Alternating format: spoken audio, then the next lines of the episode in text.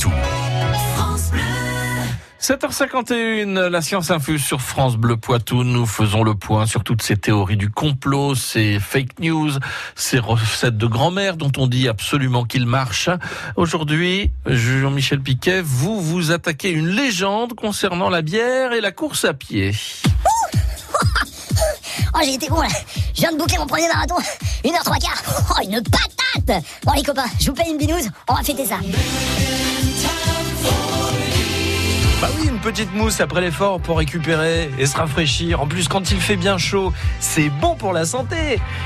Euh, non, pas, pas tellement en fait. Euh, Selon les médecins et les scientifiques, ça ne réhydrate pas.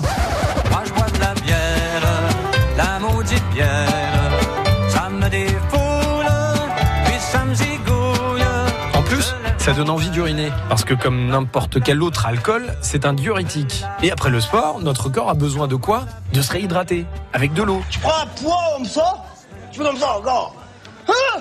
Et voilà, c'est bon T'es musqué du blanc Mais surtout, t'es crevé Alors il faut que tu récupères Et pour récupérer, quoi d'autre qu'une bonne bière? Ça sent la bière Londres à Berlin. Les calories de la bière ne sont pas bonnes. En fait, notre corps a besoin de redescendre en température après l'effort. Et les calories de la bière ne font que le réchauffer, sans compter sur la digestion perturbée due à son aspect gazeux. Il reste l'argument ultime. L'apport riche en vitamines B6, B12 et magnésium très apprécié par notre organisme. Une bière s'il vous plaît, avant de m'en aller, bien fraîche et succulent. Euh, oui, certes, mais ça reste de l'alcool. L'idéal étant une petite bière à 5 degrés grand maximum, deux heures après l'effort. Bon, je vous l'accorde, ça décale un tout petit peu la troisième mi-temps.